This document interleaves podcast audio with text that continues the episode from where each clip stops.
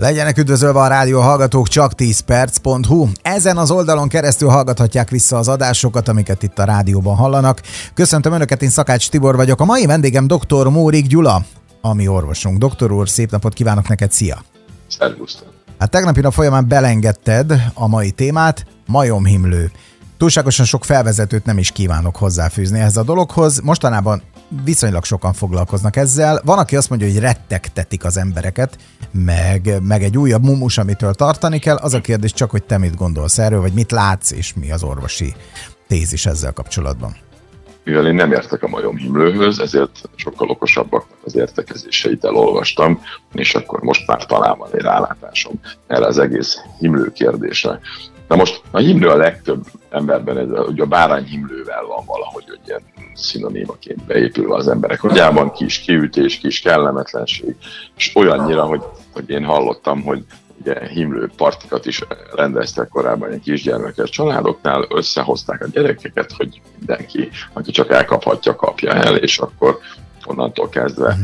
túl hát az, vannak rajta. És egy az azért egy másfajta himlő volt az orvosi megközelítése a himlőknek egy kicsit más. Azért ez is ugyanannak a vírus családnak egyfajta tagja, de valóban ha azt mondjuk, hogy egyrészt nem csináljuk, most már vagy nem javasoljuk, mert van oltóanyag, és, és nem veszélytelen azért sajnos sok gyereknek komoly károkat okozott, főleg a, az utóbbi időkben ez a kis fertőzés, és nagy, nagy baj lett belőle. Ma már egy himlő átvészelésében, hanem a himlőből adódó esetleges probléma kockázata az nagyobb, mint a himlő elleni védőoltásból lévő kockázat, ami tudjuk, hogy ugye sosem nulla semmilyen védőoltásnál. És a másik himlő még a rózsahimlő, ami azért már sokkal komolyabb volt, ugye, mert a terhesség első három hónapjában ez már komoly gondokat tud okozni.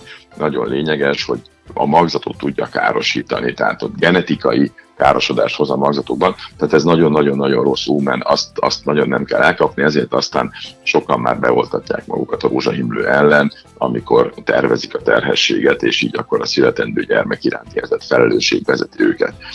Na nem minden himlő ilyen szelíd, és menjünk át a másik oldalra, ez pedig a másik véglet lesz, ez a fekete himlő. Ugye nem tudom, hallottál-e már róla, valószínűleg igen, ez egy halálos betegség, és a halál okozó képessége az valahol most ugye a, a legutóbbi időkben, amíg még voltak, ott már azért 40-80 százalékot ért el, és akik túlélték, azok is azért, azok közül is sokan maradandó károsodást szenvedtek. Én nem tudtam, csak most a kutakodásaim közben tudtam meg, és szeretném ezt mindenkivel megosztani, hogy van egy nagyon-nagyon híres magyar úriember, aki ábrázolásban is ugye, egyik személyre vak, és sosem gondoltam volna, hogy mhm. fekete himlő veszett el látását tudod ki ő. Kölcsei Ferenc. Kölcsei Ferenc, ugye az egyik személyre ő megvakult, és a, a fekete himlő miatt, de nagyon sokan mind a kettőre megvakulnak, ez már nem gyerekjáték, de ez a himlő elvileg most már nincs. És olyannyira nincs, hogy már nem is oltunk ellene, úgy durván 1980-as években szűnt meg az oltás, de itt is igaz az, amiről tegnap már beszéltünk, hogy jégbe fagyva, hidegebb területeken eltemetett holtestekben még ott lehet, és onnan kijuthat, és akkor viszonylag nem, akkor azt mondom, hogy borzalmasan nagy a baj, mert ma már nagyon kevés az az ember, aki védett ellene. De te ne izgulj, mert te védett vagy, képzeld el. Kik a védettek, vagy honnan lehet ezt számolni? Ugye a, a 60-as évek végén kezdődött egy világszintű oltási program, annak is köszönhető, hogy eltűnt ez a himlő.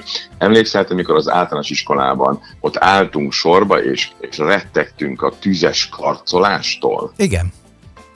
Na, a tüzes karcolás tulajdonképpen a fekete himlő elleni védőoltás volt, ez egy speciális védőoltás forma. Akinek van a bal vállán egy vagy két ilyen heg, ez egy időben tulajdonképpen kvázi mindenkinek ott volt, tehát egy ilyen kötelező kellék volt. Nekem De a strandon ma már meg tudod áll, neked is van, biztos, hogy van azt te már az a És ez konkrétan ez tényleg már is még... tüzes karcolás volt, vagy pedig csak igen, így hívták? Ugye, nem, feltették a himlővírus, és meg, megkarcolták a bőrt, hogy bejusson, és akkor ott egy nagyon erős gyulladás alakult ki, de bőrbe jutva, és az a, az a típust úgy bőrbe juttatva, úgy egy nagyon erős reakció volt, de kialakult mindenkiben egy életre szóló immunitás. Tehát magyarán szólva ez egy védettséget jelent. És ennek a halálos vírusnak a rokona nagyon himlő.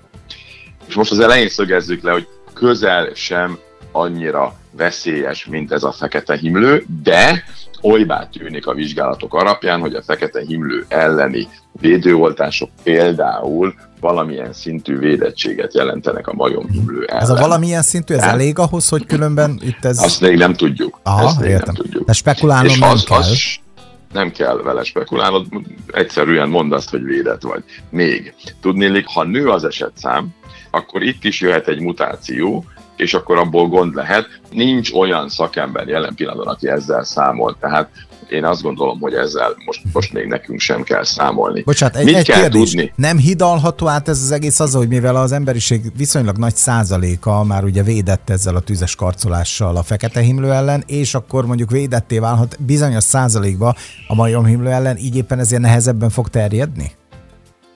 Viszonylag kevés ember van, tehát ha én jól néztem, akkor a 60-as évek végén kezdték ezt az oltás sorozatot, és, és a 80-as évek közepén már, vagy közelében már be is fejezték. Tehát nem olyan sok ez a védett ember. De kár. Hogyan terjed? Közeli, közvetlen kontaktus fertőzött állatokkal, vagy egy fertőzött emberrel, de cseppfertőzés útján terjedhet, ugye, amikor a, a beteg kilégzi, a, a másik ember pedig belélegzi ezt a kórokozót, terjedhet a már kialakult sebekből, hólyagóból származó váladékkal, bőr-bőr közötti közvetlen szoros érintkezéssel, főleg igénybe vett bőrterület esetén, testnedvek révén nyálkahártyán. Ez egy nagyon lényeges dolog, és ezt el kell mondani, és nem tudom, hogy ez szabad-e vagy nem, de olyan nagyon nem is érdekel, mert ez megint csak tény.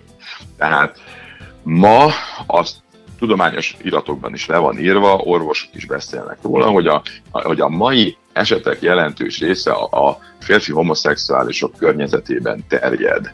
Tehát ez nem ellenük szól, hanem értük szóló figyelmeztetés, hogy igen, vigyázat, mert megint van egy betegség, amely sajnálatos módon őket veszélyezteti jelenleg a leginkább. Ez csak egy ideig lesz így, mint látjuk, hogy, hogy akár az AIDS-nél, ami hasonlóan terjedt, ott, ott is azért ezt már, már régességen nem lehet így kizárólagosan mondani. Na de lényeges ám, hogy nem csak a másik emberről, hanem fertőzött anyagokról, lepedőről, törölközőről, ruházatról és bútorokról is bizony össze lehet szedni. Hát ez nagyon hát széles ez, ez a repertoár, tehát hogy ez, ez nem olyan egyszerű.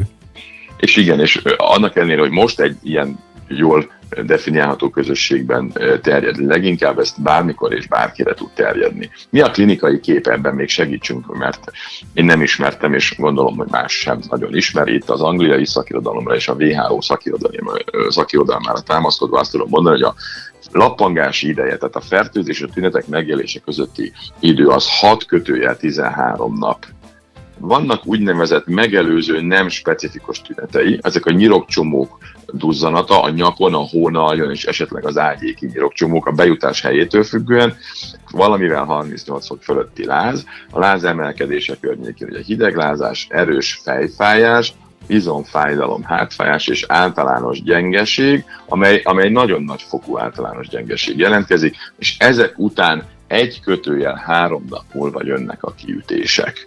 Ezek piros foltok, majd nő a gyulladás, és akkor ilyen gennyes hólyagok lesznek, amelyek kiszakadnak, beszáradnak, és heggel gyógyulnak nagyon komoly viszketés, vagy esetleg fájdalom kíséretében. Én láttam különben a, erről a videót, ez rémisztő, ezt őszintén mondom. És én, én legalábbis megijedtem tőle nagyon elég vacakul néz ki, de egyébként nagyban hasonlít a rózsahimlőre, és ez abban is a többi himlőhez hasonlatos, hogy általában az arcon kezdődnek, vagy ott számosabb a himlő hólyag, ugye, mivel tudjuk, hogy hegesedés marad utána, ez nem, nem egy jó hír, és még azon a tájékon lehet belőlük több, ahol a fertőzés bejutott, össze lehet keverni a bárányhimlő és a rózsahimlővel, tehát ha ilyen tünetek vannak, akkor azért mindenki és azon nyomban forduljon orvoshoz. Nagyon-nagyon fontos, mivel a többi himlő gyermekeken jelentkezik elsősorban, és ez a himlő a gyerekeket ugyanúgy veszélyezteti, csak egy súlyosabb lefolyással, itt meg aztán még még-még fontosabb, hogy azonnal lássa orvos. Speciális oltóanyag ugye nincs ellene, amit említettük, a fekete himlő elleni oltóanyag az valamiféle védettséget nyújt. Hát, uh-huh. hallottuk a tényeket valószínűleg a mai beteg társadalmunkban már 90% fölött itt hozna. Ezen kellene elgondolkozni, hogy ugyanaz nem mutálódott, nem változott kórokozó, egy jóval korábbi időszakban ugyanilyen genetikai állományal rendelkező emberekben 10-20%-ot halálozást tudott elérni, most meg elérni nagyjából 90-et. Borzalmas a különbség, és nem a kórokozóban, hanem az emberi ellenállásban. Ezen tessék szívesen néhány gondolkodni. Holnap pedig folytatjuk egy másik témával, tartsanak akkor is velünk. Doktor úr, köszönjük szépen, és további szép napot neked, szia! Szép napot, szervusztok!